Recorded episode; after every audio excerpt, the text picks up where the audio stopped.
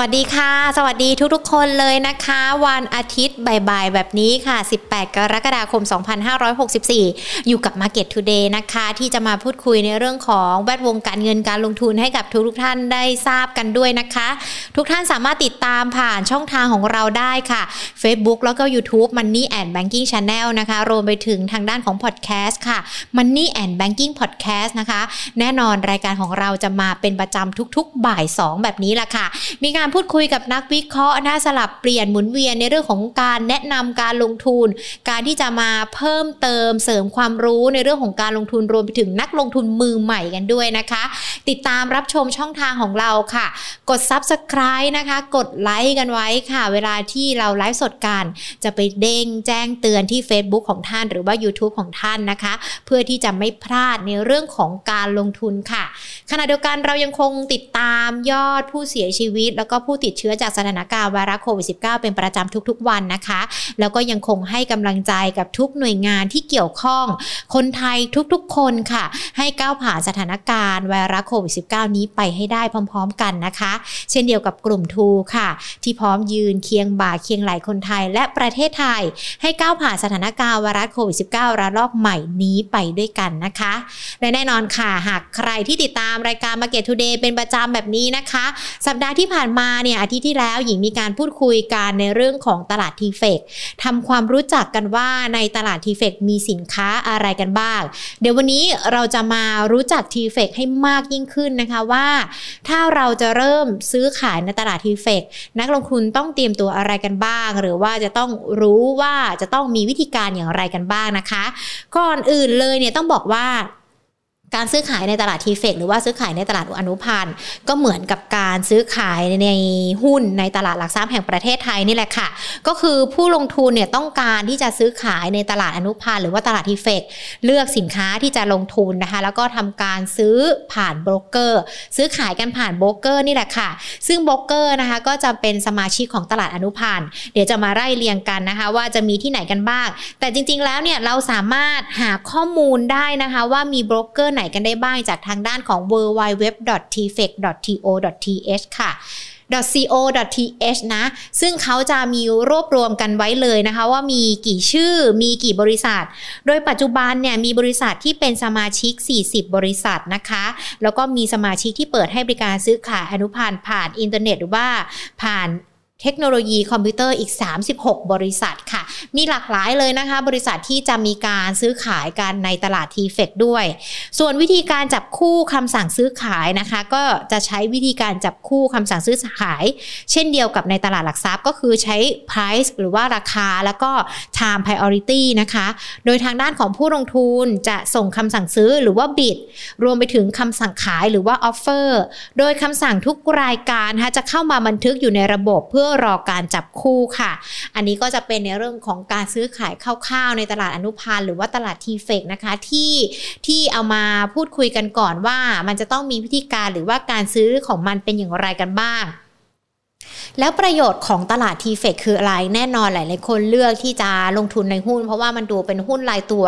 น่าจะลงทุนง่ายกว่าในตลาดทีเฟกเพียงแค่ว่าถ้าลงทุนในเซ็ตหรือว่าหุ้นรายตัวเราอาจจะต้องดูหุ้นให้ถูกติดตามสถานการณ์ดูทั้งเทคนิคพื้นฐานรวมถึงกราฟด้วย แต่ว่าในทีเฟกเนี่ยมันเป็นการซื้อขายสัญญาล่วงหน้า แน่นอนมันจะคาดการไปในอนาคต แต่ว่ามันจะมีข้อดีก็คือทำให้เราสามารถล็อกความเสี่ยงได้ด้วยนะคะ ดังนั้นประโยชน์ของการการซื้อขายผ่านตลาดสัญญาซื้อขายล่วงหน้าหรือว่าทีเซทีเฟกแน่นอนเลยเครื่องมือจะเป็นในการเพิ่มประสิทธิภาพ ในการบริหารจัดการการลงทุนแล้วก็การเงินด้วย นอกจากนี้นะคะจะสามารถทำกำไรจากการเปลี่ยนแปลงของราคา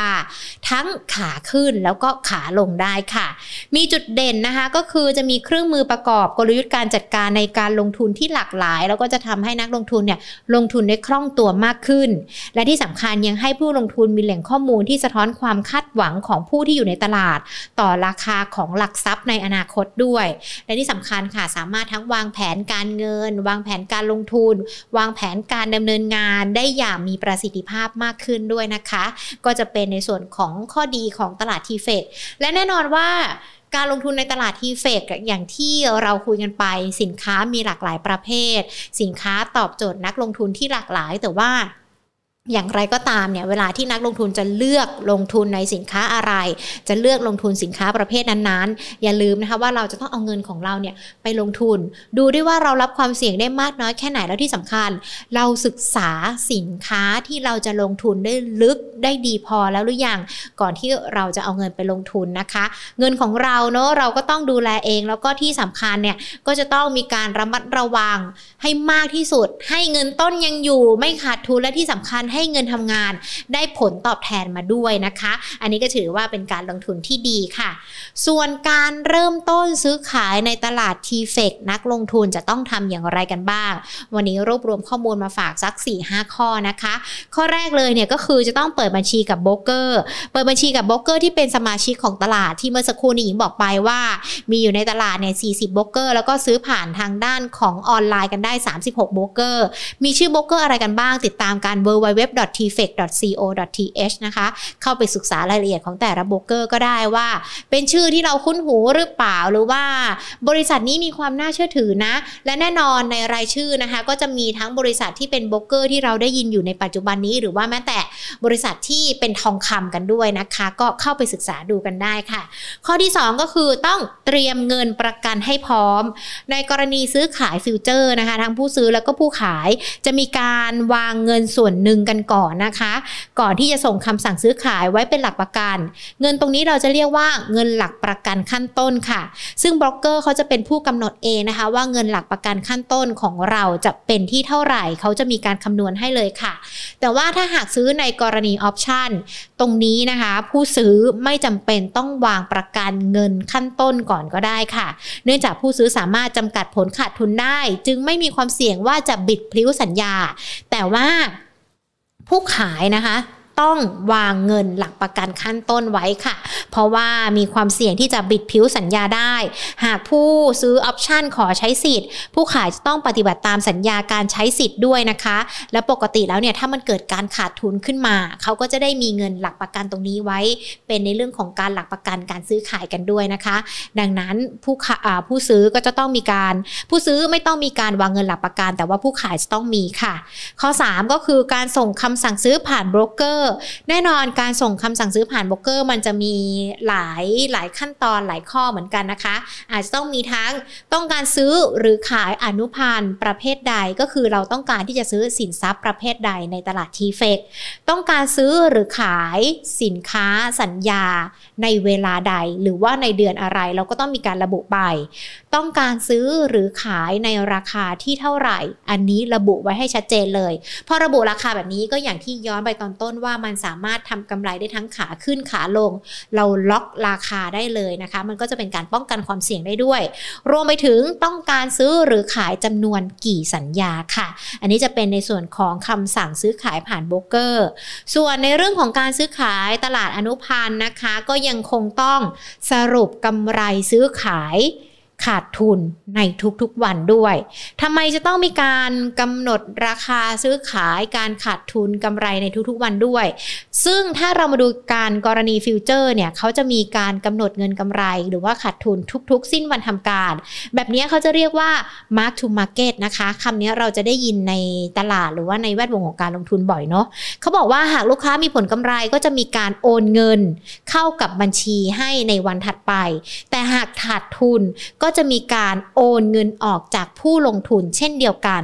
ดังนั้นหลักประกันเงินขั้นต้นที่ลูกค้าวางไว้ตั้งแต่ตอนแรกอาจเพิ่มขึ้น หรือลดลงก็ได้ตามกำไรแล้วก็ขาดทุนของเรานะคะ ส่วนกรณีออปชันค่ะ หากเป็นผู้ซื้อนะคะ ซึ่งไม่มีวางไม่มีการวางเงินหลักประกันขั้นต้นอยู่แล้ว ก็จะไม่มี mark to market เช่นกัน แต่ว่าสำหรับผู้ขายนะคะ การ mark to market จะแตกต่างออกไปจากฟิวเจอร์นะคะ ก็คือจะไม่มีการโอนเงินกำไรขาดทุนทุกสิ้นวัน แต่จะมีการคำนวณหลักประกันขั้นต้น และหลักประกันสภาพใหม่ทุกๆวัน ตามความเสี่ยงของผู้ลงทุนค่ะ ดังนั้นเงินลงทุนหลักของผู้ลงทุนอาจจะเปลี่ยนแปลงหรือว่าไม่เปลี่ยนแปลงก็ได้ นอกจากนี้นะคะลงทุนใน TFEX จะต้องคอยเช็คสถานะกันด้วย สถานะอะไรต้องดูกันว่า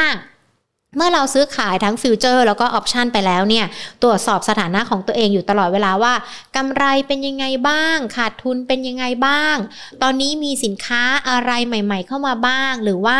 สถานการณ์ตอนนี้โยกเงินไปลงทุนในสินค้าอื่นจะดีกว่าหรือเปล่านะคะ ก็จะทำให้เราเนี่ยป้องกันความเสี่ยงหรือว่าป้องกันการขาดทุนได้ด้วย เพราะว่าในเรื่องของการซื้อขายสัญญาล่วงหน้า ทั้งผู้ซื้อผู้ขายสามารถเขาเรียกว่าสามารถยกเลิกสัญญาหรือว่าปิดสัญญาก่อนที่จะครบกำหนดวันที่เราเคยระบุไว้ได้ด้วยนะคะ แต่ว่าในรายละเอียดของการปิดสัญญาเนี่ยก็จะต้องไปดูในหลักเกณฑ์ของแต่ละโบรกเกอร์ด้วยนะว่าถ้าเวลาปิดสัญญาไปแล้วมันจะต้องมีอะไรกันบ้าง หรือว่าจะมีวิธีขั้นตอนอย่างไรกันบ้างนะคะ ในการที่เราจะยกเลิกสัญญาการลงทุนนั้นค่ะ อันนี้ก็จะเป็นขั้นตอนในการเริ่มซื้อขายในตลาดทีเฟกที่ เอามาแนะนำกันนะคะ หรือว่าเอามาบอกกันเพื่อที่หลาย ๆ คนเนี่ยจะได้เตรียมความพร้อม